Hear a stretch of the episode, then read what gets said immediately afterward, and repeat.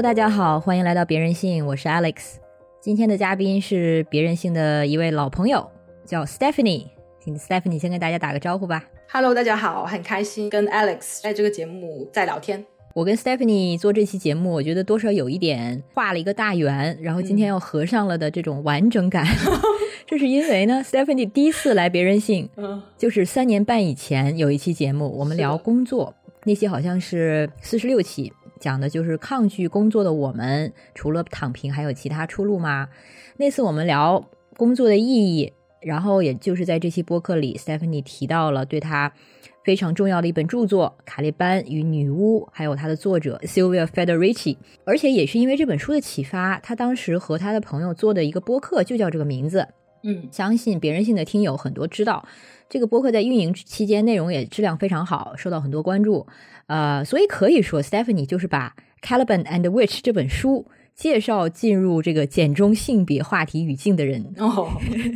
据我所知啊，就今天我们终于要聊聊这本书了。嗯，非常感谢后浪的出版，这本著作在二零二三年有了中译本。这一版的中文译名呢是《凯列班与女巫：冒号妇女身体与原始积累》。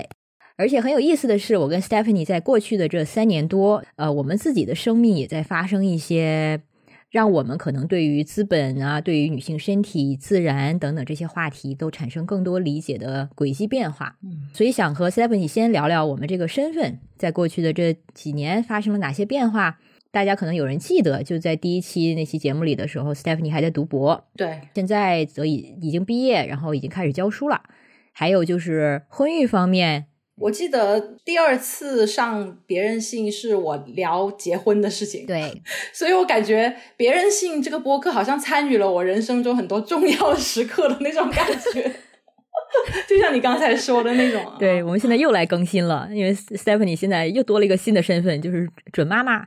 准妈妈，对，十二月中旬要准备生产，另一种生产。嗯，是的，对，最早那期的时候主要是读博，然后第二期来的时候是二零二一年，我们做了一期叫“选择婚姻，选择不婚一样自由”，是第八十八期。然后里面 Stephanie 就讲到，作为一个双性恋和女权主义者，她为什么选择进入婚姻，或者为什么选择进入现在这个婚姻嗯，啊，还有中间的一些体会。对，所以现在呢是已婚，然后很快要有一个宝宝了，是的。对，还在美国生活是吧？对，还在同时在上课，现在在学期中嘛。然后刚好这个孩子他选择出生的这个日期是在我们期末考试结束之后的一周时间，所以 所以非时间非常的紧凑，我就一直在焦虑，嗯就说怎么样能够在这个预产期到之前把学生的作业改完，这是我目前最焦虑的一个事情。但是这个没有办法预测，这也是这个怀孕带给我很有意思的一种体验，就是很多东西你是没法确定，嗯然后你只能因为今天我们也会聊很多关于身体啊、生命的这些变化，所以就是这种不确定性的，因为怀孕呃这件事情感觉更强烈了。嗯，而另一方面，教书或者教职这个工作，它的时间规划都是按照学期，我们好像周期嗯也都相对比较固定。是的，对，在这两个嗯实践中，女性的身体其实是不是都是在某种规训中吧，某种纪律中？嗯，我们等一下也嗯会对聊到。所以我今天也是借这本书，想和 Stephanie 一是 catch up 一下，二是呃听听她新的这些人生选择后面的原因。然后另一方面，我自己呢这三年多，呃，可以说也经历了一些撤出吧。就是我我一直不婚不育，这个没有变，但是可能在过去的三年，我是算是撤出了雇佣劳动啊、就是不再打工了，然后现在自己做自由职业。另外就是撤出了城市生活，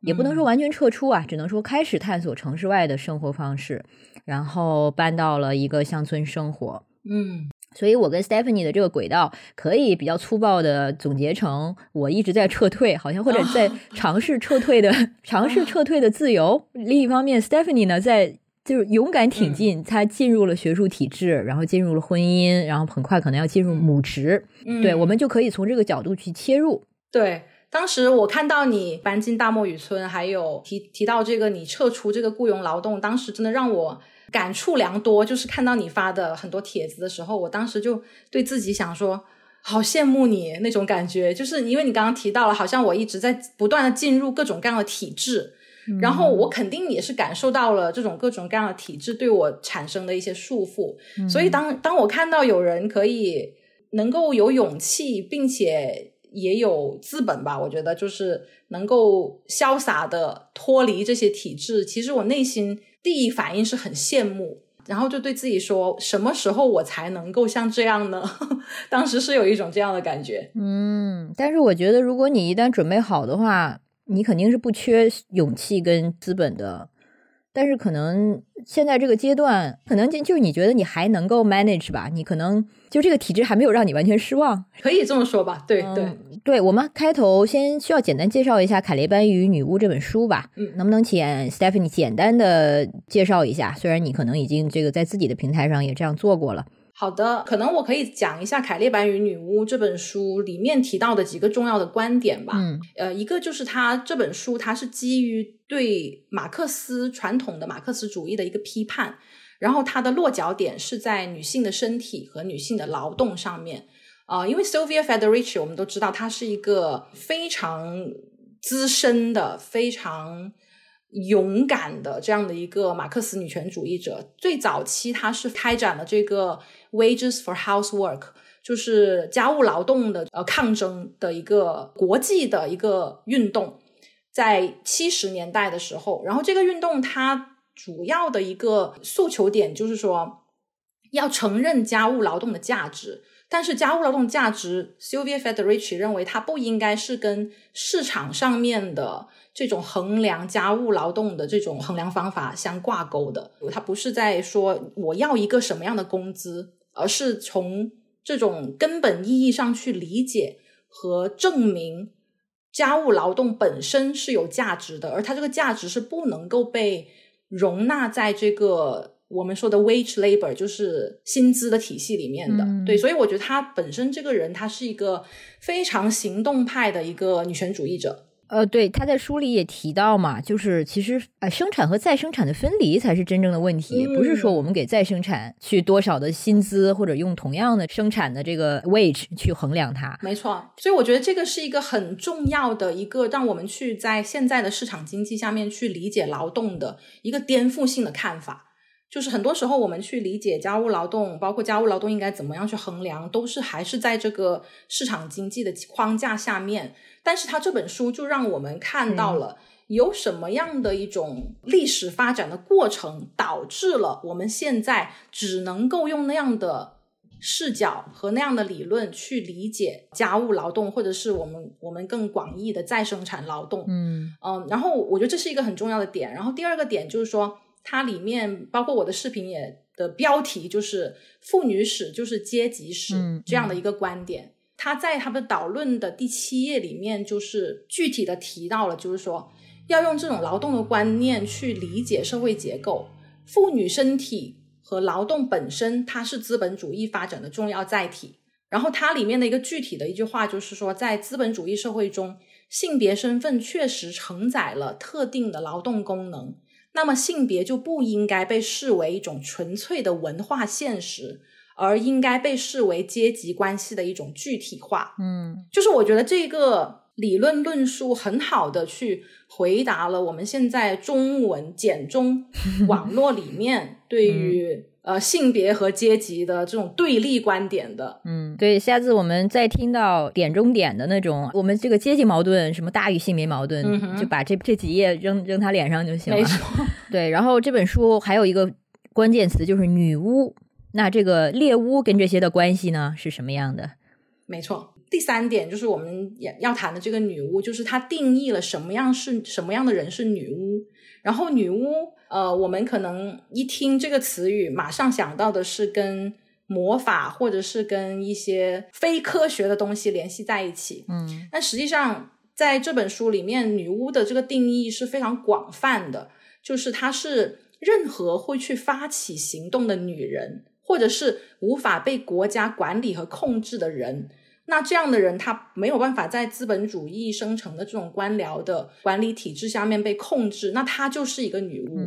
呃，包括他提到了在历史上面很多女性会用呃自然的草药的方法去避孕，就是去互相疗愈啊等等这样的一些嗯一些社会的一些行动，但是这些东西它是无法被科学理解的。嗯所以这个国家它需要去控制和消灭这样的人。那因为女性她又是一个生产者，她是一个生产下一代劳动力的人。如果一个女性她能够用这些东西去控制自己的生育，那对于这个国家来说是不可想象的。嗯所以这个女巫她就是一种通过这种污名化的方式去控制任何这些可能想要掌控自己身体主权的人。嗯，所以我觉得这是广泛的、广阔的对于女巫的一个定义。对他做出这个联系，大家可能在没读这本书的时候会觉得这两个概念很遥远，但是你读了就会觉得啊，真是振聋发聩。然后把猎巫在资本主义原始积累这个过程中的重要性，以及为什么在这过程中必须要通过摧毁妇女。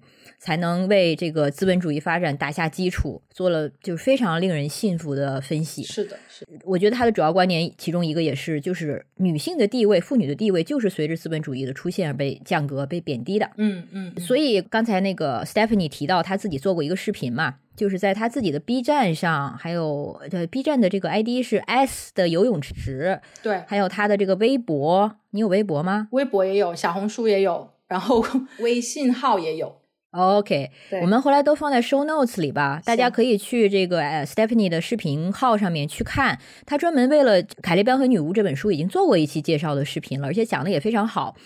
呃，然后很多基本的概念在里面就是已经都 cover 到了，所以呢，我一是不想让内容太多的重复，二呢是因为我觉得我们可能从个人生活切入也更有意思一点儿。嗯所以我们如果这期讲到的一些内容，关于基础概念和理论，我们就不做太多的铺垫了。大家可以先去看 Stephanie 的那个视频，当然更好的就是你买书来学习。对对对，对，然后这本书我也是终于有了中译版之后我才读，可以说是很久没有有过这么投入跟饱满的阅读体验了。嗯而且我确信读一遍肯定不够。嗯呃，这个 Stephanie 在她的视频里也说到，这本书不是不是最容易读的，它是它是一本学术专著，是的，但是它还是很好看。就是它里面的观点的分量，就是让我体会，就体会到为什么这本书现在有这样的地位。而且呢，他的观点很超前。像最近我在看那个大卫格雷伯和呃大卫另外一个大卫，就 David Van Gro，呃，一个考古学家吧，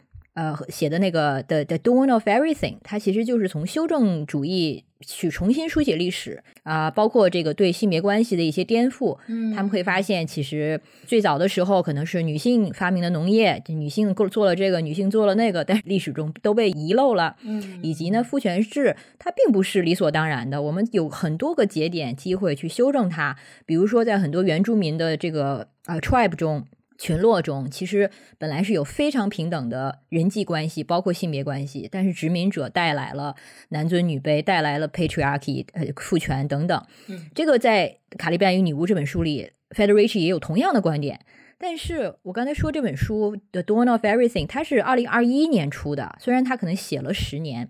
但是 Federici 这本书是什么时候？七十年代还是什么时候就写出来了？所以他的观点真是非常的超前。所以我觉得，不管你现在在处于女权主义学习的哪一个阶段，无论是初学还是已经进进阶到一定程度，读这本书都会有很大的收获。而且你几年后回来重读，肯定还会有新的发现跟体会。嗯不知道 Stephanie 是不是这种情况？因为你是嗯这本书的资深读者，然后这次嗯读中译本有什么感受吗？比如说，会不会有让你觉得，哇，好像是第一次读到的写的很好的部分？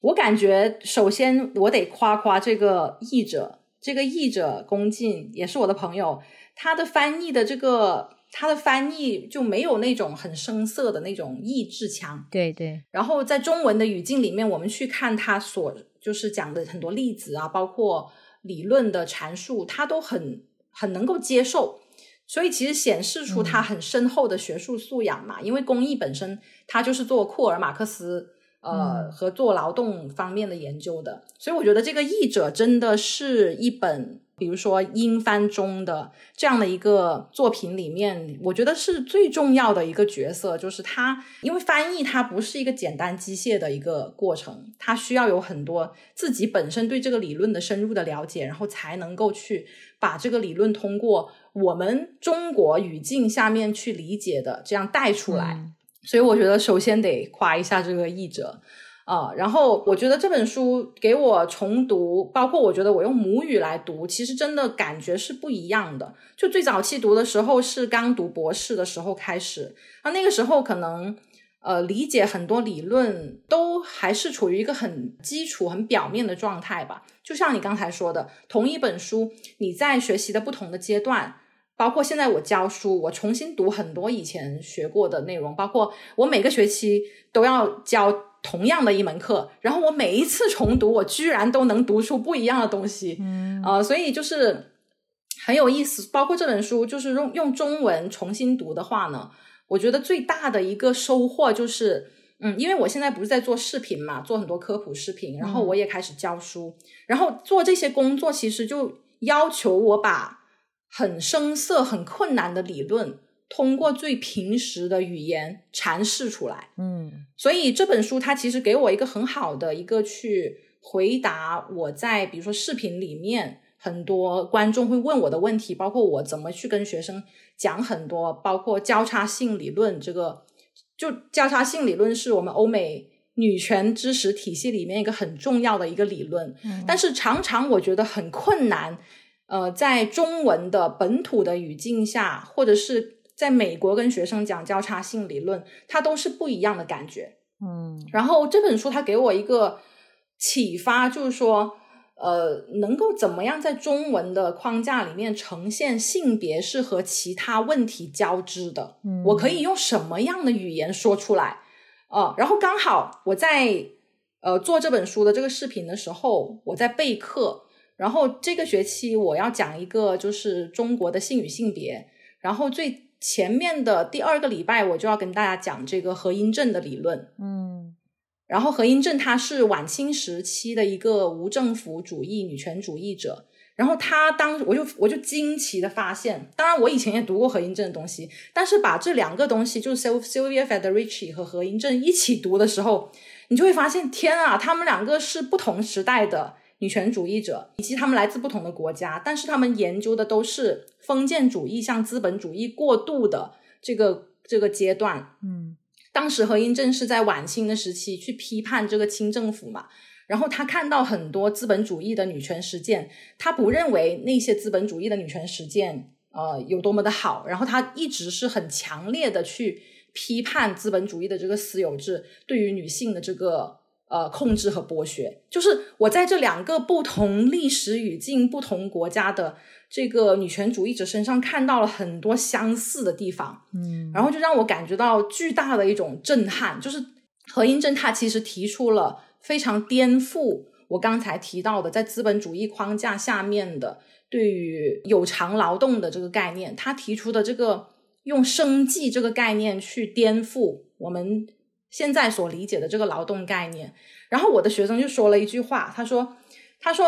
这个呃何英正的这个理论，它不是研究资本主义工厂下面的 living labor，而是研究的 labor of living。”嗯，然后我当时一听，我就哇，我说好诗意。包括 Sylvia Federici，他在自己后面的工作里面，他也是一直在去寻求一种新的一种生活方式吧。包括他后面又写了一本书，叫做《Rechanting the World: Feminism and the Politics of the Commons》，就是他去讨论工地政治。嗯，然后这个工地政治呢，就是去抨击，就是从最早期的资本主义的圈地运动开始，然后去抨击这个私有制的这个发展。嗯，然后其实何英正他提出的这个。生计，它是一种活着的劳动，是有机的、有弹性的劳动，而不是在工作场所里面被剥削的这种劳动。就这种对于劳动的这个概念，这两个我非常喜欢的女权主义者，他们提出来有惊人相似的观点。所以就是这次重新读，我真的很很震撼吧，所以又又又一次被震撼到了。对，嗯，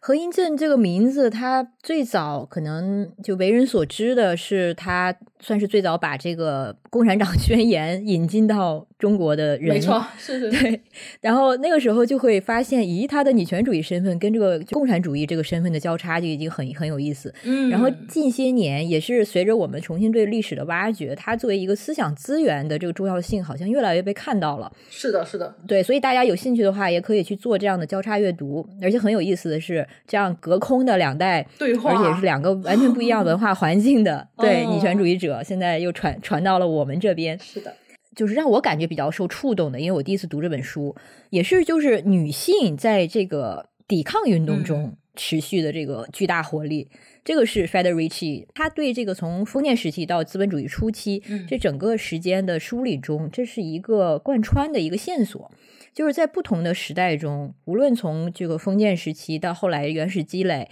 女性她都是社会抵抗运动的主力。也相关的呢，就是对于这条这个对女性，也就是后来对所谓女巫的迫害，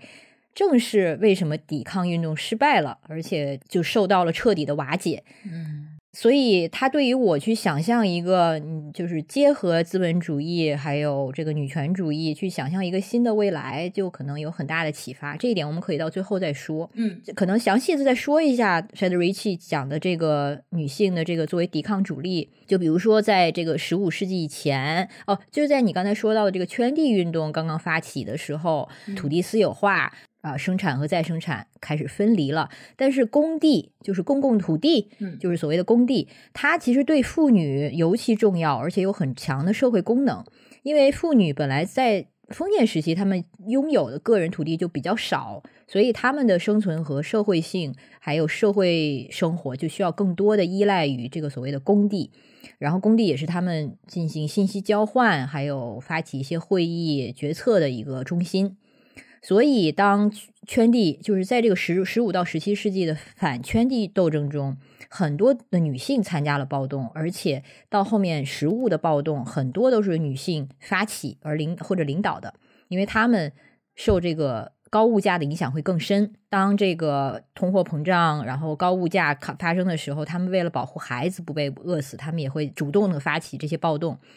呃，然后我们在被殖民的美洲也看到同样的现象。然后那边的女性，她和其实欧洲的这个无无产阶级女性有很多命运是相似的。现在需要为资本提供无限的劳动力，所以妇美洲的妇女，她们也是殖民统治的反抗的骨干力量。嗯那同时，在她们保护自己的文化、守护自己的社区这个精神方面，也起到了很很大的作用。也因此，在美洲也同样是被当作女巫而被迫害的。嗯所以，这个猎巫用 Federici 的话说，它是一个跨时空，它是一个大规模的灭绝技术。嗯它无论是在新大陆还是在旧大陆，猎巫都是用来瓦解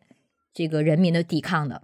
那就说到第二点，对女性或者对猎巫的迫害，它为什么会对抵抗运动有这样的瓦解作用呢？Federici 大概是在第二章左右就写到，其实，在封建时期的末期，有过大规模的公社运动。那个时候其实是一个 欧洲无产阶级的黄金时期，嗯大家现在对于十五世纪可能印象就是是中世纪，它是一个黑暗时期，但事实上那个时候有很多的农民起义，而且一定阶段上是终结了领主的权利和封建统治的。那个时候的工资前所未有的高，食物也前所未有的便宜，一直到就十九世纪都没有达到的生活水平，农奴制也消失了，男女的收入差距也减小了。嗯但是反封建斗争的过程中，女性开始被分化出来，或者说统治阶级开始用一种分化性的性政治去拉拢年轻男性，或者说就是通过压制女性而去控制男性，就产生了男性和女性的一种对立。比如说，他们可能把强奸合法化，就是用女性的身体去缓和这些男青年的或者无产阶级男男青年的骚动。嗯也是这样子就开始激起了越来越强烈的厌女浪潮。然后到了十五世纪，呃，资本资本主义开始建立的时候，我读到就是手工业者，当时是哪个国家的手工业者，他们和统治阶级去请愿，不允许妇女同他们竞争。他们为了保护自己而把女工排除在车间以外，因为当局他可能用更低的工资雇佣女性，所以这个时候我们就看到这个分化的性政治它已经起了很深的作用。阶级团结被破坏的时候，永永远是女性也被牺牲。嗯然后这些工人他们因为当时生产和再生产已经分离了嘛，所以他们就希望女性在家里为我的这个作为生产的机器去做这个再生产劳动，就把我照顾好就行了。嗯所以女性的劳动是完全被私有化，他们也在为市场在生产，但是丈夫领走了他们的工资。然后就是到女巫审判的期间，也是没有男性站出来去抗议和解救这些女巫，或者是鲜有这样的事例吧。在这个殖民美洲的殖民统治也是完全一样的套路。呃，殖民者他们是为了让原住民能够接受他们的私有财产啊或者贸易这样的理念，所以他们开始引入了、灌输了男性至上的这些观念，让妇女服从丈夫，嗯否则就把这些妇女是称为女巫或者是魔鬼的产物等等等。所以这一系列的动作、宣传或者恐怖主义，用这个 Federici 的话说，就是在男人的心中深埋了与女妇女疏远的种子。这不但打破了阶级团结，也打破了男性自己的集体力量。嗯哼所以猎巫它其实是分散和打破了这些所有潜在的抗议力量。嗯，然后男性对女性的恐惧被调动出来，其实是被当局利用，呃，来对付所有人。就是读到这里，我就是想到我们其实现在简中语境这种乌烟瘴气的性别之争，我忽然就对他好像有了一个新的见解，就好像理解更深了。因为猎巫 Federici 提到他两个先决条件，一呢是共同体的割裂。这个共同体的割裂可以经过土地私有化啊、也可以经过这个瓦解集体关系去实现。第二点关键的条件就是与国家嗯共谋。所以我们现在看到的，我觉得一定程度上就是性别关系其实是被利用去分而治理，它还是一个 divide and rule，就是分离治理。然后嗯性别对立是被挑起的，然后去为了破坏某种集体性的组织性的团结行动。呃，然后男性呢，普通男性、底层男性嗯看起来好像从这个父权秩序中有利可图，所以他们好像还是要维持这个性别秩序，但是其实牺牲的是一个对所有人都更有利的一个未来的前景。没错，是的。刚才你提到这个分而治之，我觉得这本书里边还提到，就是除了性别这方面，它关于种族方面的分析，嗯我觉得也是非常丰富、非常深刻的。包括它里面提到，就说，呃，最早的就是殖民这个所谓的新大陆，其实那一批殖民者是在旧世界，就是被排被排挤的人，被排除的人，等于是流放到了这个新大陆吧。然后我就看到了说，其实很多时候我们讨论殖民主义的时候，我们也是用一种压迫和抵抗的这种非常二元的框架去理解的。但是他这里的很多的历史性的描述，就让我看到说，其实当时在欧洲被压迫的这些下等人去到新大陆，跟原住民他们的关系其实并不是那么就完全对立的，就是其实呃下等的白人和后来被奴隶贸易贩卖到这个新大陆的黑人以及原住民之间，他们其实是有结盟的可能性的。是，所以其实后面包括奴隶贸易、奴隶制的建立，就是慢慢的通过这种刚才你提到的分而治之的，以种族为基础的，以黑人为代价的，以原住民为代价的这种这种政策的方式，又一次把这种同盟结盟的机会打破了。对，我看到这个分化的这个过程，其实对我是很有触动的。就是这个运动的过程，它是怎么样一步一步的走向我们现在的这个地方的？其实我们有时候往往只看到了结果，我们没有看到这个各种这个这么复杂、这么博弈、这么有趣的一个过程。对，还有后面关于魔法的地方也很有趣啊。太好了，这本书。你刚才说到的那个，我也有就专门做一个笔记，就是这一百四十四页有一句话，就是嗯种族主义和性别歧视一样，至少在当时那个语境下是需要立法并依靠强制执行自上而下建立的。嗯，其实就就这种执行打破了你说就是一开始在新大陆我们看到的可能的同盟。是的，是的，是的。那我们就可以聊一些 personal 一点的部分吧。好啊，就是哎，Stephanie 现在进入了这个教职嗯，而也是一个体制。对，你就是目前的工工作的感觉，对工作有什么新的思考吗？首先，这个学术体制，啊哈，你觉得它是个机器吗？当然，然后它中间也有像嗯 Federici 这本书里提到的这种高度规范化的劳动规定啊，嗯工作道德呀，我们的劳动好像也是被工具化的。就是你作为，我可以说你是马克思主义女权主义者吧？当然，当然，就你你怎么去看待现在自己所在的这个体制？对，我觉得在我读博士的最后一个阶段，其实我非常挣扎自己要不要进入学术界工作。就是像我第一期参加别人信里面提到的这个工作的问题，然后我也看到了，当我在读博士的时候，我已经在这个体系里面了嘛。那那博士生。助教就是这个体系里面最低等的生物，最低等的这个 劳动者。嗯，然后只不过说，我现在在这个 体系里面往上爬了一下，然后爬到了一个稍微更稳定的这样的一个，我们是叫 tenure track，就是有这个终身教职轨道的这么一个，算是学术界的铁饭碗吧。一旦我是能够通过这个副教授的评审之后，所以这个位置当然是比我。当时在做博士生的时候更加稳定，没有那么的有不确定性。但同样，我也这个位置上面又感觉到了很多在这个位置有的一些限制。同时，因为这个稳定，当然在对于我的生活来说，它是有很多。因为我现在是一个新移民，那我必须要一个工作才能够维持我的签证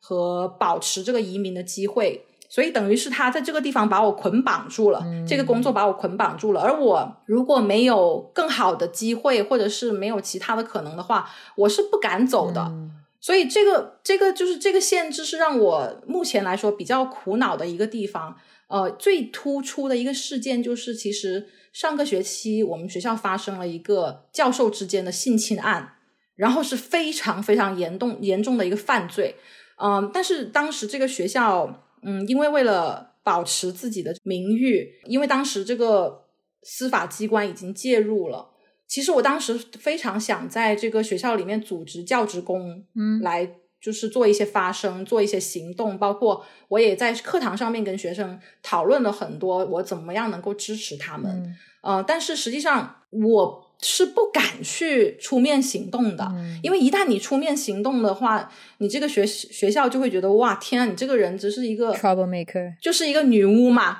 就是一个女巫嘛，你就是不能被管理，你不不能被控制的一个人，然后你还你还想在这里搞一些什么小动作，所以当时我只能够就是私下的跟其他的两个同事。密谋写了一封这个给全校教职工的一封信，然后鼓励大家能够发生什么，但是署名就没有署我了，因为另外那两个是访问学者。他们说，我们就不把你的名字写下来了，因为我们要保护你。我们两个可以把我们的名字写下去。嗯，就是呃，我觉得学术体制它本身是一个问题，但是它跟这个移民身份跟美国的这种变态的移民政策交织在一起的时候，呃，就你知道它有很多问题，但是你没有办法去嗯去挣脱它，这是一个部分。另外一个部分就是说，学术这个职业它有两个层面嘛，一个是学术本身。那我在这个工作里面，我觉得我已经做了某一种筛选，就是我没有去到那种研究型的大学。研究型的大学就是 publish or perish，就是如果你不发表的话，你就没有办法拿到晋升，或者是就是继续走下去。但在这个学校，它教学是最重要的，就是评审评估百分之六十是在教学方面。然后我就发现，其实我非常喜欢教学这个工作，研究呢我也是喜欢的。所以就是如果我我不把教教书和研究看成是只是为了工资而工作的劳动，而是看作活着的劳动 本身的话呢，我是可以在劳动的过程中感到快乐的。就是我每一次教书回家，或者是我每一次有时间。因为我一个礼拜会一定会抽出时间来写写自己的东西，那在这样的纯粹的劳动本身，我是能够快乐的。然后这两个劳动本身，它能够给我一些源源不断的动力和空间。加上这个学校，它并不是对发表啊各方面这么的严格要求，因为它是一个文理学院，它教学是最重要的。那我就有更多的空间去做我别的事情，就是比如说还可以去。做我的视频，还可以去做我的小组这样子，所以就是很复杂吧。我我觉得就是当我真正的开始这个学术工作的时候，就是有各种各样的难处和限制，同时呃也不是完全的感觉到生活没有希望，因为我毕竟还是能从我刚才提到的这种劳，就是教书和研究的劳动本身能够得到一些快乐。所以还是挺复杂的，我觉得那种感觉。而且还会暗搓搓的干一些女巫的勾当，对 对对，只不过不能署名了，只能不能署名。对对对，我就有点能理解了，因为我我印象中或者我对你的理解就是你的身体性很强的，就是你好像 我没法想象你会把自己的身体放置于一个完全让自己不舒适的压迫性的机器里面。对我没办法，对我一定会逃跑。我一定会像你一样撤退。就是你说到对于我现在的生活方式，或者我在可能朋友圈展现的生活方式很羡慕啊等等。但我现在，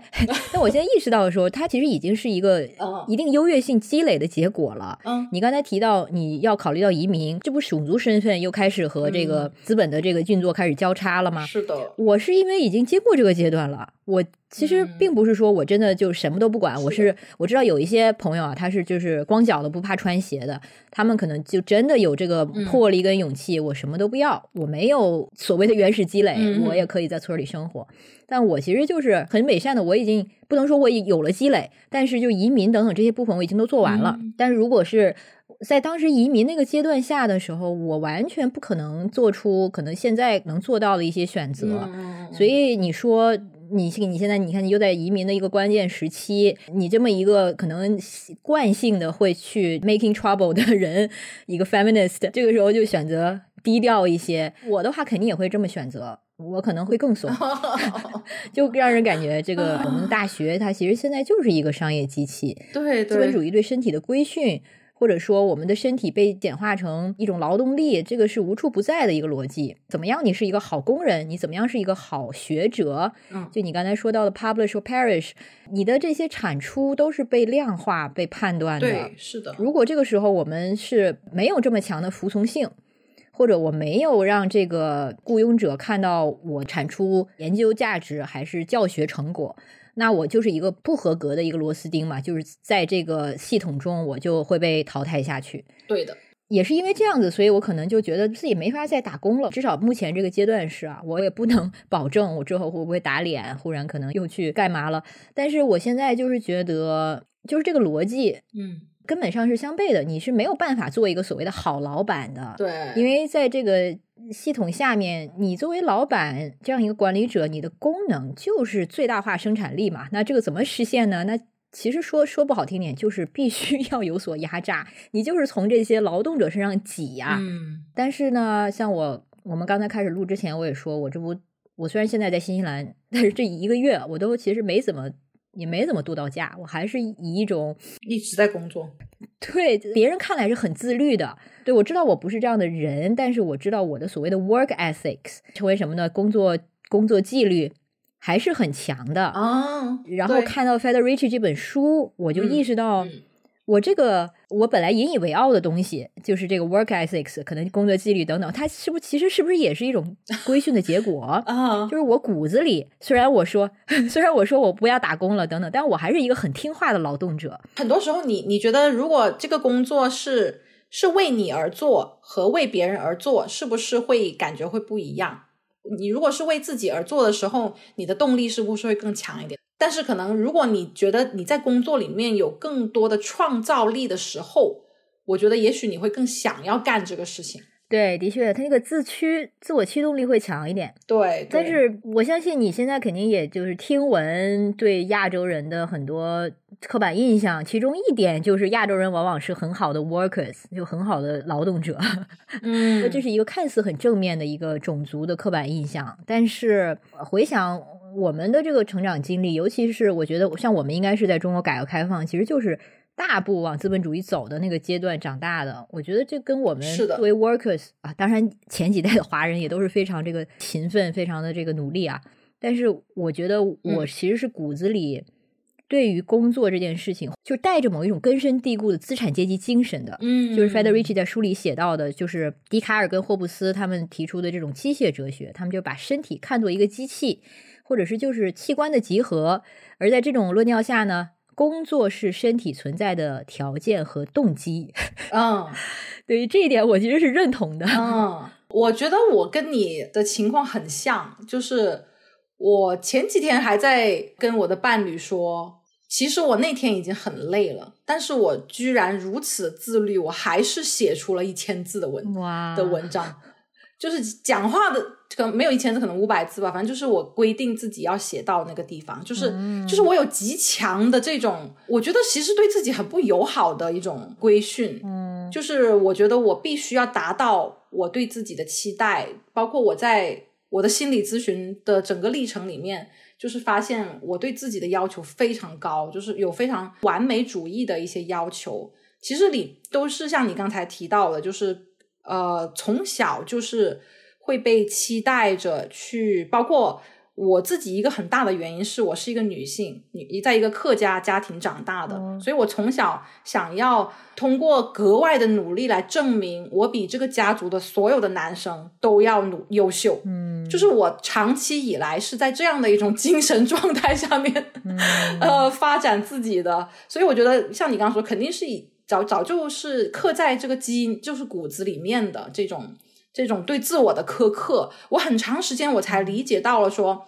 原来我对自己是这么的苛刻，不只从这个工作方面，我发现我在情感上面对自己也极其的苛刻。哦，就是当自己表现脆弱，或者是自己展现出某一种我觉得不能被我理解和接受的一些情绪的时候，我会对自己产生很多自我攻击。哦呃，然后是在心理咨询的过程中，我才看到了原来我是一个对自己如此如此残酷的一个人。但是我就发现，其实我在我的公共参与生活里面，我对每个人都是很温柔、很友好的。但是我却对自己是一个如此残酷的人，我觉得这是我最近几年来我特别重大的一个自我发现。嗯这个肯定跟你刚才提到的，就是这个呃这种资本主义的生产方式，包括我们作为我当时是独生子女，然后那种成长的。中国的这种弱肉强食的这个世界里面，对自己的要求肯定是没有办法分开的。嗯，我还一直以为你是就很懂得爱自己的那种人 哎，你不是根本不是，哎，果然我们都有很多的修炼要做呀。是的，你也算是一个情感博主吧？我觉得可能在对外的形象就是接受自己，对自己的身体，无论一切都接受度很高。其实还是有这样的 struggle。有很多内在的 struggle，真的。嗯嗯，不过这个我觉得也可以说到资本主义它的这种单向性，就是它对所谓成功、对你是强大的这个衡量的标准，就是太单维了。嗯，所以。才会让我们可能做出一些就很异化自己身体的举动吧，因为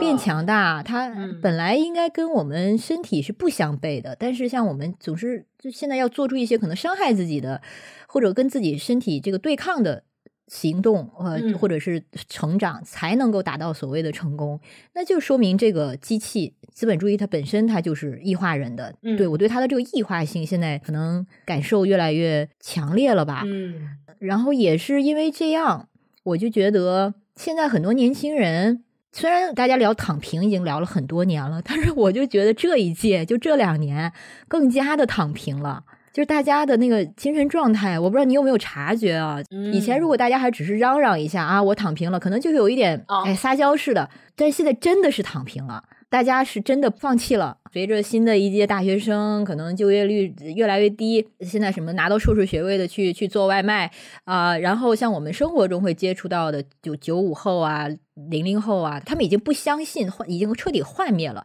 就是他们的未来可以有什么成功或者是希望。我是觉得这一点，呃这几年更加的明显了。可或许它可以解读成一种，就是大家对于资本主义的对成功的这种单向的标准啊、规定啊，不能说认清了，但至少是彻底的放弃了，嗯而不去就不去追求这方面的成功了，所以也不让自己去做这个这个 Matrix 里面的电池了。我你刚才提的时候，我第一个反应就是我伴侣，我的伴侣是九五年的，就是他比我小。然后我发现他的世界跟我的世界是完全不一，他跟我是完全两类人。他如果在你的、你刚刚的描述里面，可能他的这个精神状态，他不是他不是躺平，但是他是一种他对资本主义的这个规训是非常嗤之以鼻的。比如说他，我刚认识他的时候，他是在一个工厂里面做销售，嗯然后呢，他是亲身去看到了，就是这个工厂里面，嗯，流水线是怎么样剥削工人的，嗯然后他自己本身的这个工作是怎么被异化的，然后他就非常反感，呃，国内的那种包括公司的酒桌文化呀，包括要驯化你，就是你不能跟别人不一样。他有两段这样的工作经历，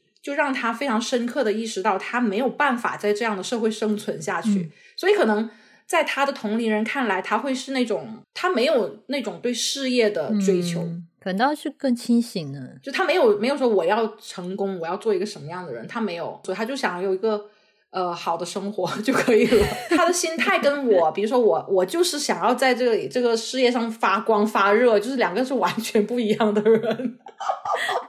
那他现在有对你有一些影响吗？让你 slow down 一点？就比如说我我自己过不去的时候，我跟他求助，我说我遇到这困难了，他就会讲几句，我说嗯，好像也是这样。他会他的他的角度跟我是不一样的。嗯，就可能对我有一些有一些疗愈作用吧，我感觉他的他的那个视角，对，因为你之前没有太多聊过这个伴侣，嗯所以这也算他的吸引你的过人之处之一。嗯，我觉得是的，就是他他所呈现出来的精神气质是跟其他人很不一样的，就是他没有那种被像你刚刚说的，我们被资本主义驯化过后的那种好无精打采的样子，他是一种比较纯真的活着的感觉。哎呀，那这个跟他的这个男性气质的表达应该也有关系吧？有关系，所以我都不知道在这里适不适合说，就是他他有很长一段时间，他怀疑自己是不是同性恋，就是，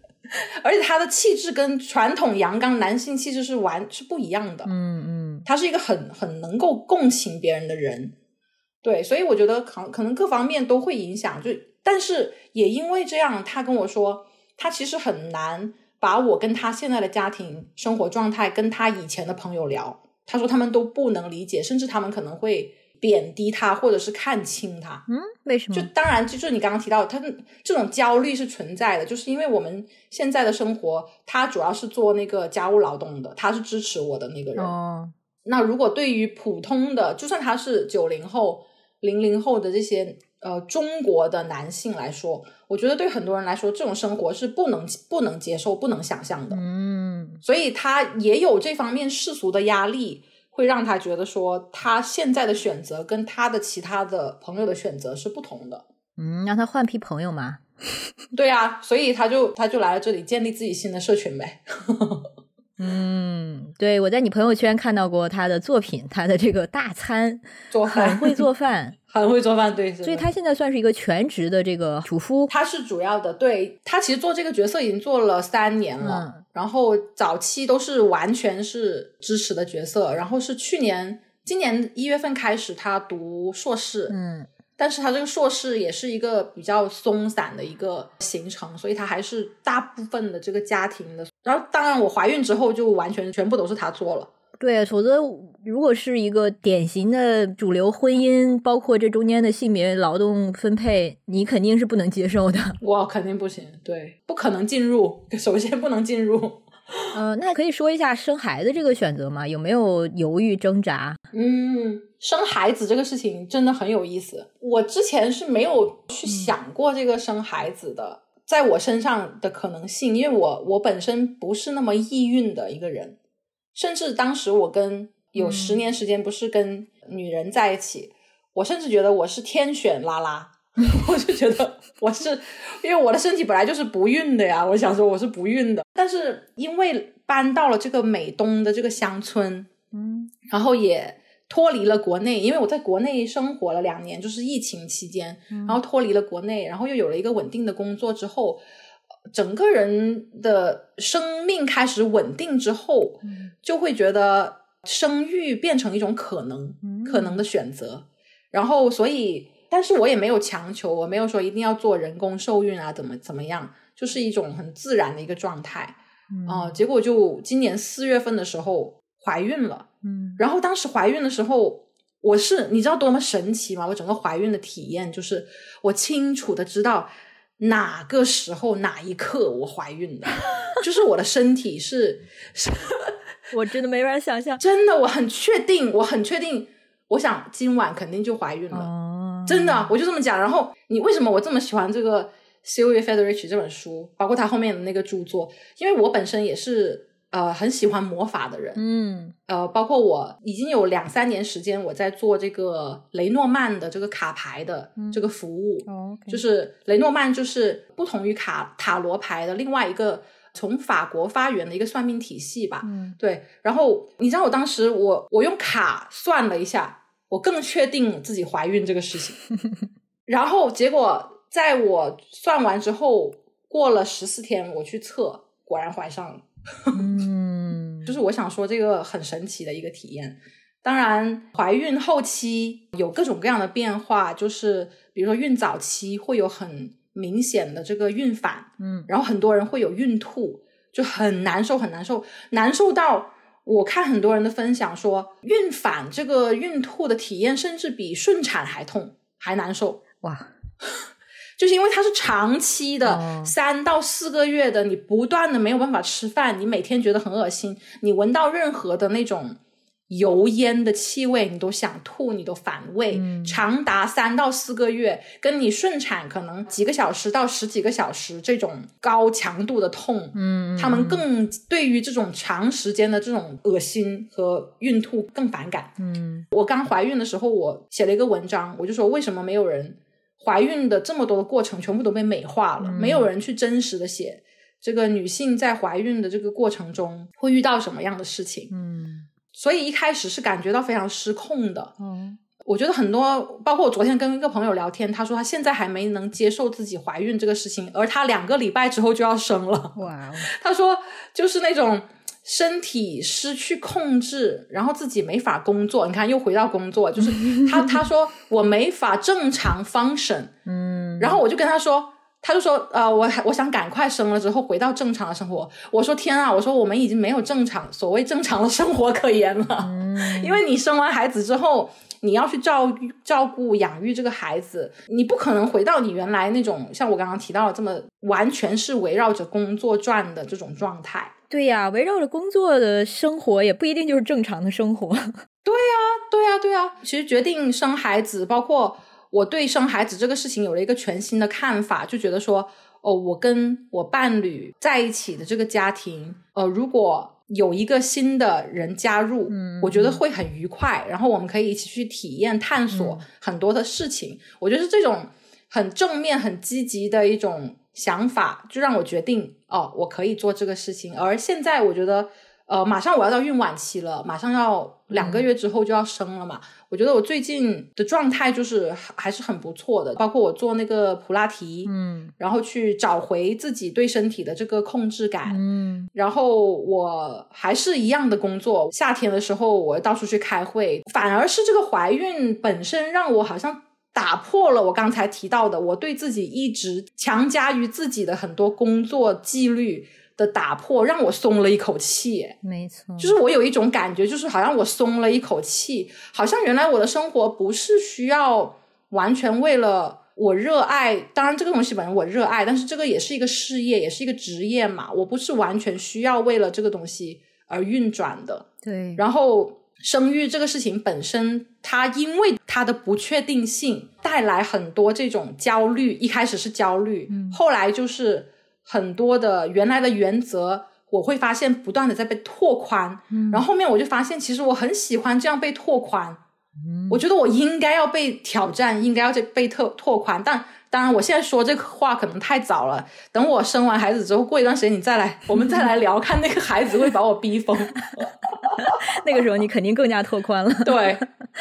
我更加拓宽。对，就是不是底线一退再退，而是说你发现你的人生可以有多种选择。嗯，比如说，我会要求自己哦，我今年第一年、第二年我要写几篇文章，完成呃我的书。嗯，但是现在因为有了这个新的这个不确定的事件，我就发现。为什么一定要这么着急呢？嗯，为什么我不可以慢慢来做呢？慢慢来做又会对我怎么样呢？对呀、你都生了一个孩子了耶，这不是本身也不是就是工工作呀？对，很难哎，生孩子这个事情。对，而且它也是很重要的生产啊，然后你这个孩子还能养大，是的，是的，我就对想到挺多的，嗯嗯我就想到我对生育的抗拒，虽然这个一点应该不会变化了，但是它的确是基于我对自己就是所谓人生的一种控制欲，哦或者说我对自己是一个呃生产性的主体、知识生产性的主体，这个东西我没有准备好，也可能不想有所改变。嗯但是其实对，生育本身就是生产性的呀。嗯啊、我忘记我们上次有没有跟阿烂聊到这个，但是阿烂后来就跟我提到对生育很多的观点，对我也启发很大。就是它本身就是你自己要去体验的一个一个人生项目，嗯，对对，但是在这个整个过程中，不能是以一种我要控制它的一个一个一个角度，而是就是接受失控，接受身体扔给自己的呃各种的挑战或者不适。嗯嗯，所以我们一方面说生育，我像我选择不婚不育，还有像六 B 四 T 在东亚语境下选择不婚不育，嗯，它是一种对抗体制的姿态。但是另一方面呢，是有些女性的确选择生育，它也是一种回归身体性的一种自主的动作。嗯但是这个肯定不是那种呃打太极说啊，人家是为了自己选择的生育，因为能做到真正为自己选择生育的女性真是少之又少。像你的话，嗯你也提到一个非常重要的前提条件，就是你现在所在的生活阶段和文化环境，让你觉得是安全的、放松的。对的对的，的这个时候，我们才能回归到身体的这个身体性啊。还有阿烂，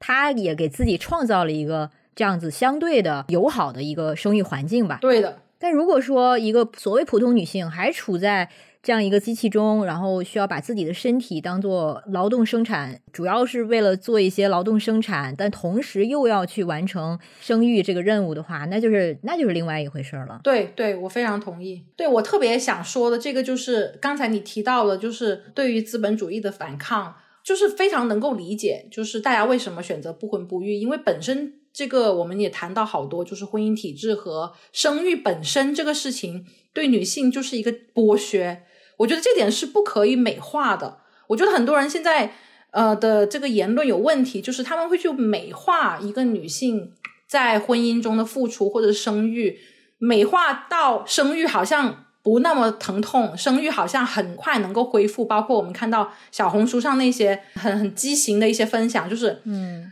生完一个月我的身材，然后就发自己的这个很瘦的这个，就是它整个逻辑就是错误的。生育本身它就是对女性的身体是有很大的损伤的，嗯而大部分的女性她处在的那个家庭环境。包括这个性别分工都是很不利于这个女性生育之后恢复的，因为特别是我怀孕了，然后我接触到很多这些妈妈们，我就发现为什么中国这么多丧偶式育儿，然后为什么大家总是要说你一定要请月嫂，嗯一定要有人帮忙，一定要找你的家长来帮忙，就是因为男性在整体的劳动里面，包育儿和生产里面，他都是缺位的。为什么要月嫂来帮忙？因为那个男的他根本什么都不做，嗯，所以他们前提假设就说啊，你一个人怎么行啊？然后我听到这句话，我都会很愤怒。我说生育不是我一个人的事情，为什么好像只有女性一个人在承担？要么就是双方的家长会有个有有人来帮忙，那岂不就是把男的这个劳动摘得干干净净吗？所以我就觉得整体来说，这个生育劳动的分工本身是对女性非常不公平的。我觉得只有你明确知道了这种剥削是怎么发生的，并且你不去美化这样的一个剥削，然后你要在决定怀孕之前，你要确保，你要想到各种 Plan A、Plan B、Plan C。如果你进入到了这样的一种嗯被剥削的、这么极端的一个场景里面，你可以怎么应对？我觉得这是一个女性做出选择前一定要去想所有的这些东西，要不然你不可能说哦，因为我爱他，因为我未婚先孕了，因为我身边太多太多这样的例子，然后我发现他们在这个育儿的过程中，嗯和婚姻的过程中都非常不快乐，然后我就觉得我其实是很心痛哦，就是我觉得就是整体的这个环境并不是一个非常友好的。生育友好的环境，所以嗯才看到说女性这么不想结婚生孩子，那当然啊，谁要结婚生孩子？你这样子去剥削女性，对不对？对，所以其实我们在说这个什么生育自由的时候，它应该是包括两面嘛，就是不去生的自由嗯，和生的自由。没错，但是现在真正生育的女性，多少是基于这种自由呢？嗯哼，如果是真的能做到这种自由的话，就完全我是为了自己，或者是我为了生身这个自己身体的一段时间的体验，一段生命体验，然后我有这样的条件去做这样的体验，我选择生育，那是生育自由。但是这不是大部分女性生育的一个前提啊。对，是啊，嗯，所以并不是说她生了就是她她是生育自由的，没错，是是是。还有这里，我觉得也有一个呃，我很有意思的个人的体验，就是当我自己怀孕之后，嗯我才发现自己有很多内化的一些厌女的一些情节，就是在生育上面的。嗯就是包括我对于很多之前我看到的很多选择结婚和生育的女性，我内心是我不能说我反对他们的这个做法，但是我会我会有一种想法，就是说这里面有巨大的陷阱、巨大的剥削，你为什么要进入这样的一个体制里面？嗯呃，包括我对于我妈的很多育儿的做法，包括我妈对她自己在家庭里面的角色，我一方面我很同情她，也很能共情她，但另外一方面我又好像有一种恨铁不成钢的一种感觉。嗯，但其实我就发现，当我自己怀孕之后，我发现其实这就是厌女，嗯这就是你你不能够去理解为什么不同的女性在不同的情境、不同的现实下面，她们有时候做出了一些选择。呃，像我们刚刚说的，它可能不是完全基于个人意愿、个人自主的选择，每个人的选择，它都是受到这个结构各方面的影响的。但是你能不能够真正的去共情，而不是去质疑他们的选择？嗯我觉得我那个时候有很多新的一些看法吧。嗯，我有一种感觉，好像你这些年的一些选择，就是在用自己的实践去打破你早些年的一些可能有的有过的偏见。偏见，对对你可能那个时候不够理解为什么有些女人要生育，那我就自己生一个试试，自己，然后就明白了。对对对，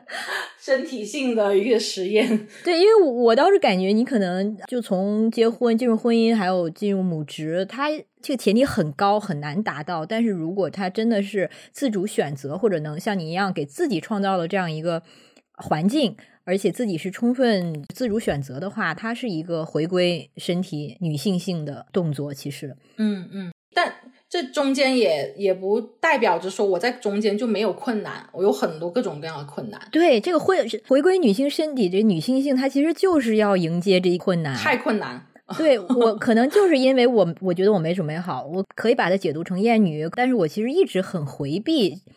女性的这个性生殖身体以及这个生殖身体要做的事情，我之我对我之前就是这样，是的，我觉得很麻烦，我觉得我没法承受，嗯，但是、嗯嗯嗯对呀、为什么这个身体让我们这么抗拒呢？其实不是因为生育本身，是因为我们这个生育文化，没错，还是对回到这个西美文化里面，是的，正好我们可以再聊一下这个身体性，因为呢，嗯。Federici 在在书里面也明确的指出了，就是女性的这个性身体啊，或者是生育身体，它其实就是一直以来，包括啊资本主义发展以来对抗的一个轴心吧，嗯。就女性对性权利、生殖权利的争取，这里面就包括对生育和避孕的控制能力，这些其实都是民间反抗和这个统治阶级它控制的轴心。嗯所以女性一直争取的其实就是这样的自由，但是在资本主义的逻辑下，女性对身体的控制，它可以说是就是不被允许的。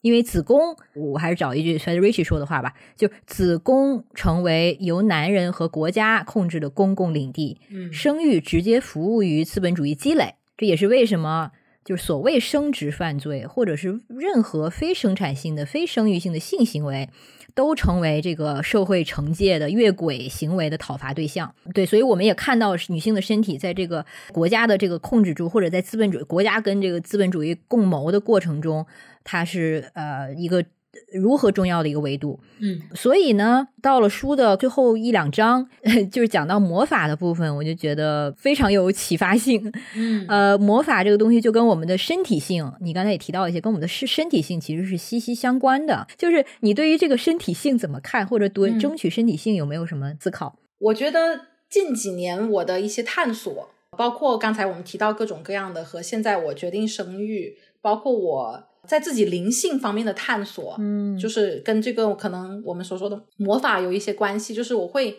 去看很多魔法书，嗯。然后呢，这个魔法书里面会教你用怎么样的一些自然的和身体的一些元素去连接这个宇宙的力量，嗯。然后不同的方向它代表不同的元素。嗯啊、然后呢，有一次我就靠在一个大树前面练习这个这个我的这个魔法，然后当时是一个非常热的一个天，然后我就尝试跟这个树对话，呃，我就说我想要去一个凉快的地方，嗯 然后呢，它它里面就很强调你要发挥你自己的这个内在的这个力量和内在的声音，去跟自然做一个接触。当时就想要试一下有没有这个意志的力量能够做到这个事情，然后很快有一个呃女孩子走到我面前来说：“你好，我们新店开张，然后呢有这个。”呃，免费蛋糕可以品尝，他就把我带去了一个有冷气的一个店里面，然后我就吃上了一个免费的蛋糕。Anyways，反正就是我想说，就说可能我们很多时候因为在这个工作里面失去了跟自己身体的接触，同时也失去了跟自然的。环境的接触，就你你不需要使用魔法，其实你、嗯你不需要去练魔法，但是你如果你能够真正的回归到当下，回归到自己内心里面，然后去享受，比如说享受当时的晚霞，享受当时的这个花草树木，感受那个微风，我觉得它就有一种类似于冥想的一种功能，就是能够把你带回自己的体内，对对，然后很多时候你就能够从紧张的这种规训里面暂时的解放出来，然后你会发现，其实你的世界是很广大的。嗯就我想说的是，这种广袤感，这种广大的感觉，我觉得往往往可能就是魔法，它能够去打破这种资本主义理性的、科学的对于身体的限制，然后让你看到说，其实你还有很多潜在的可能性，包括我可以对着一个树讲话，然后吃到一个免费蛋糕，类似这样的。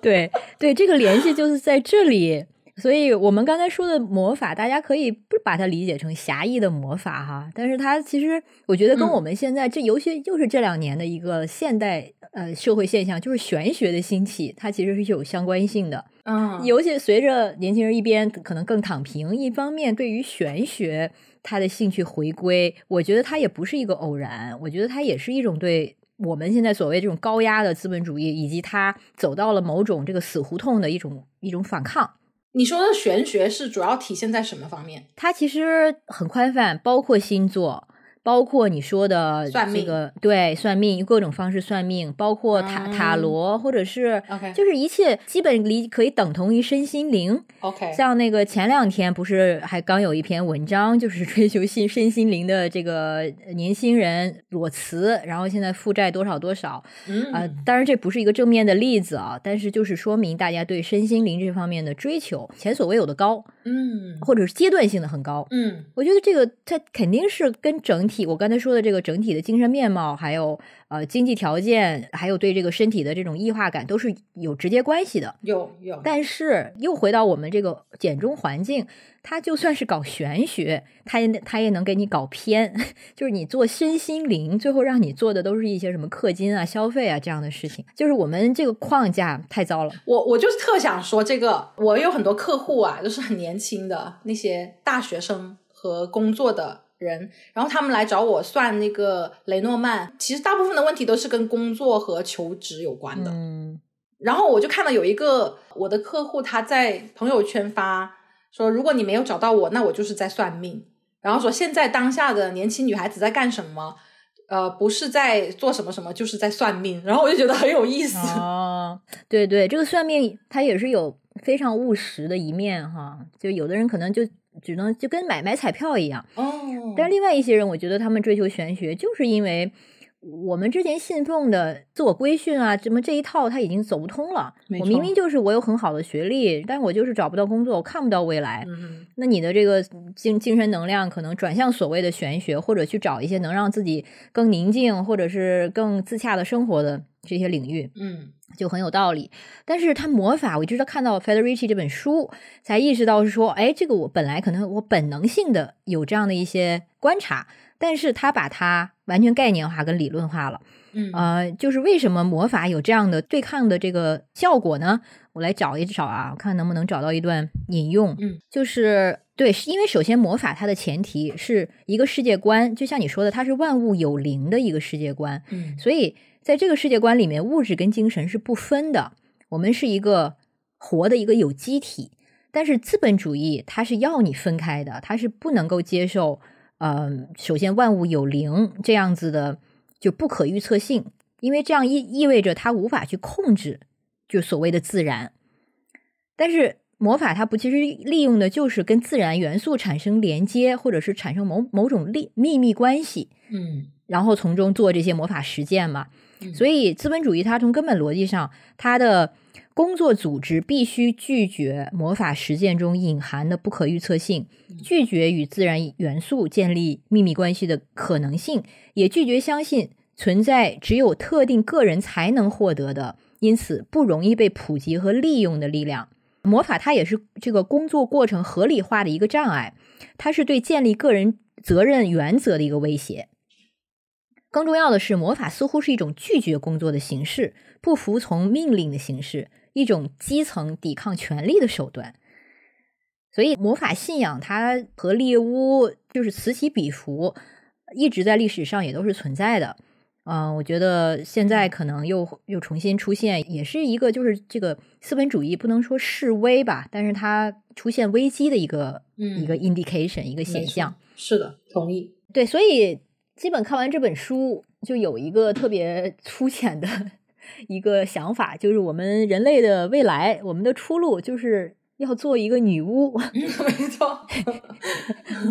对，就借用它的这个概念。刚才这个 Stephanie 说到女巫，她其实在当时就是指的在身对身体上能够对自己生育能力啊各方面有所控制的人。然后我们刚才其实又把它引申到一切可能不服从呃这个资本主义规训，或者是和嗯。自然元素能产生连接，从中汲取生命能量的人。对，女巫在西方好像也出现一个回归，哎，就现在开始嗯，练这个现代化巫术的女权主义者好像越来越多了。很多很多，对，而且不同的教派，还有这个 Wicca、这个宗教，它是一个正式的宗教，对，啊，对，还有很多这个生态女权主义者，他们中间好像和这个练习女巫的也是有很大交集。嗯，对，我们也就看到说，呃，资本主义它基于对人的身体的控制，但是同时也是对自然的关系的破坏啊、所以也能解释为什么进入生态保护的，还有生这个或者是动物保护的参与者中，总是女性居多。这女性跟自然这个关系 f e d e r i c h 也再次的阐释清楚了。那我们怎么做这个女巫呢？就是我们在生活中可以有什么样的实践，是让我们与这个所谓女巫的身份更靠近的？就是做一个现代女巫是啥意思？嗯，这不是说我们天天要在在那边炼金啊什么的，对，有什么建议吗？我觉得跟这个身体重新连接，这个前提是有一个很重要的是，我们不要被这种本质主义所，就是可能很多女性她会觉得，特别是女权主义者，她会很反对，像刚才我们提到的，就很会很反对婚姻、反对生育，其实本质上是用自己身体去做一个不服从嘛。嗯但同时，它也是一个某种程度上是对自己的女性身体是不接纳的一种嗯表现。至少我以前我的感觉是这样的，我我不接受，我不接纳我女性的身体，因为很多本质化的理理论会把女性的身体跟自然联系在一起，从而证明。女性应该生育，你女性的身体应该被剥削，所以就是我们很多时候是被这样的逻辑现实吧，这也是一种现实所去阻碍了我们自己去探索和重新跟自己的身体所连接。所以我感觉 Sylvia Federici 这本书，或者是我们谈到魔法，谈到包括原住民里面生态女权主义等等这些理念和理论，嗯他们都特别强调女性的这个自然性。但女性的自然性不是说在西方的这种科学理性框架下面，将男性跟女性对立变成心灵和身体这种对立，而是鼓励女性在自己的生命力、身体里面找到这种能量，找到一种嗯能够去改变世界的能量。我觉得是这样的一个入口，让我们可以去想象说，我们的身体的能量是巨大的。嗯当然，这里就包含了对自己身体的这个悦纳，对于身体自己身体的欣赏，也包括了对自己身体可能会失控的这样的一种接纳。哦、我觉得这个这一点是一个入口，就是说我们可以嗯从跟自己身体出发，然后去看到更多我们身体跟其他人之间的联系也好，跟这个土地之间的联系，跟自然之间的联系，然后从而形成更多这种在地的关系。啊，我觉得在地的关系，Alex，你肯定有很多可以聊的部分。嗯，对，我觉得重建这个所谓女巫实践或者女巫社区，它很重要的一个元素就是女性的连接。我们最早的时候讲到女性作为这个反抗力量的主力的时候，她其实。不是个体女性，不是每个女性这个去做领导，她其实是一个女性的联盟，女性关系它本身就是非常强大的能量的来源。嗯，然后 Federici 在书里面，呃，也是最后接近最后几段写到这个猎巫的全球化的时候，也写到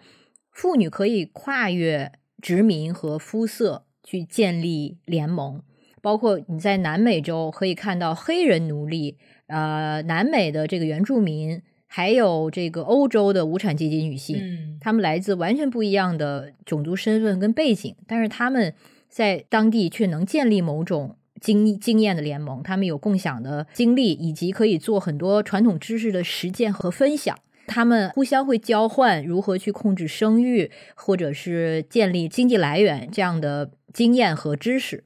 然后共同去抗击性别歧视。所以这些联盟在我们的历史上都是发生过的。然后 Federici 还提到一个很有意思的一个词源，就是“八卦”这个词。嗯它其实，在中世纪的时候是朋友的意思，但就是随着艳女的发展，随着猎巫的这个兴起，它开始它的意思开始变得贬义了。它其实这个过程就标志着女性之间共同联系被破坏的程度。这说明女性友谊。这个在猎巫过程中，它也是被打击的、被破坏的，就说明它是被忌惮的。嗯，女性之间的连接，其实他们是知道这个东西的连接，这个力量所在，所以他努力瓦解这样的连接。那给我们的参考就是，我们需要重建这种连接嘛。然后，对我现在的这个在村里还不不是很长的这个生活经验，也是让我看到，就女性自组织的重要。它而且不光是我们这些新村民。这个村里本来新村民就很多，女性能量就很足，而且大家的这种互帮互助的意识是非常有意识的这样去做的。嗯，但是它同时老村民之间，他们是有娘娘会，哦，就是有妇女的自组织。哇哦，对，然后村里的书记也是一个一个娘娘。所以这一点也是很吸引人的地方，所以他后来慢慢吸引这么多的女性化的新村民，他也不是一个偶然。我也是看到 Federici 这本书的时候，意识到我之前在村里观察到的一些性别隔离，比如说你到一些公共场合，你是看不到大爹和娘娘他们不会在一块儿 hang out 的，就永远是娘娘们一堆，大爹们一堆。这个当时被我当当时看作是一种传统的性别观的展现，但是我现在看完这本书，意识到它其实不一定是坏事，因为这些性别隔离连形成的这种性别组织，它其实对娘娘们，它是抗衡这个父权性别文化的一个手段，是对主流的可能在家庭内这种私有化的嗯。性别环境中的一种制衡，因为它就相当于我们说到的工地嘛。它其实是一种公共关系，它是一种社会关系中的工地，对，公共土地，是的，它对于妇女是非常重要的，因为它可以提供一定的保护和权利。好有意思，所以这些可能很原生性的东西，它其实是就是有它的这个逻辑在的，呃，也就很值得学习。嗯，然后。相对来说，我们这些新村民反倒是可能在这种更个人主义的这种训诫中长大。我们对于这种身身体啊、空空间的这些边界，其实是更强的。对，但并不是说哪种好哪种坏啊。我觉得这些我们需要就是有更多的这个参考系，嗯，更多的去可以吸纳的这种智慧，尤其是这种从老年女性 这种群落的可以吸纳的智慧，应该是很多。是的。好棒！听你听你描述，我觉得很让人向往。这我说的肯定只是一个面相了，更多的也是要随着我在那儿生活时间的更长，可能才能有机会更多的去参与跟体会。因为我现在其实跟老村民之间娘娘们就是点头之交，也真的没有什么更多的交集。点头是还要学会他们的语言是吗？啊，但是这这种能量，我觉得不需要把它落实在你具体的知识上，但是它的能量你是能感觉到的。像我们观察到的这些娘娘之之间，他们这些小 click 就是他们的小自组织啊，然后他们到了这个周末的时候，他们凑堆儿。啊，一起去卖菜给游客。但是他们其实卖给游游客的菜都是很贵的，哦，这肯定他们自己自发发展出来的、研究出来的一种经济方式吧。对对对对，对，然后还有就是有女巫性的一面的，就是他们和自然的连接感也很强。然后他们对他们有很多的这种土方，你住在村里的人，肯定多少还是要有这种知识的传承。就是不是说有点什么毛病就马上的就要诉诸于所谓货币经济，比如说你把上送去医院。住在村里的人必须要有一定程度上对于就草本医草本医疗这些东西的呃知识跟了解。嗯，好棒，对这件事情很女巫。是的，是的，我就觉得，其实我们现在就是猎巫，给我可能给我们的最大的启发就是，猎巫打击什么，我们其实就是恰恰需要追求什么或者复兴什么。嗯因为呃，这也是这个 Federici 写的一句话哈，就是猎巫者其实最感兴趣的是消除普遍的女性行为方式，然后把这样的抗击力量铲除出去。那这样的所谓的女性抗击、女性行为方式是什么呢？嗯然后关于整个女性实践、女性的集体关系、女性的知识体系是什么呢？那它恰恰或许就是我们能够至少在这个一定范围内去重写资本主义的答案吧。嗯因为其实这个历史它是有可能之前有可能发生的，只不过它被打击了。那我们现在就是想给自己营造一个资本主义之外的自自己的一个小微观环境，或者不是说完全脱离资本主义，但是至至少在中间给自己提供更多可能性的话，嗯那答案或许就是当初被这么忌惮的这个所谓的女性实践、女性集体关系等等吧。嗯，对，但是它具体是什么，我们就可以更多的去对具体化的探索，包括生育或者是对，可以从上班摸鱼开始。现在美国美国流行一个左派流行一个策略叫 attack and steal，就是就算你还是在你的工作岗位上，你可以利用自己工作的资源去做你想做的任何社会运动，哦，这样也是也是一种行动，也是一种通过边边角角去损害资本主义的一种方式。所以我们可以从摸鱼做起。不错不错，做一个间谍。现在年轻的上班族，他们就展现的就就是这种精神状态。，对对，嗯，我就上一天班，你给一天钱。所以呢，最后还是向大家强烈推荐这本书，这个新的中译版《卡列班与女巫》。非常感谢 Stephanie 再一次来别任性做客，祝你的这个上下面的生产劳动一切顺利，各方面的生产。谢谢谢谢，今天聊天很开心。好的，啊、那我们这期节目先到这里，谢谢大家的收听，下次见，拜拜。拜拜。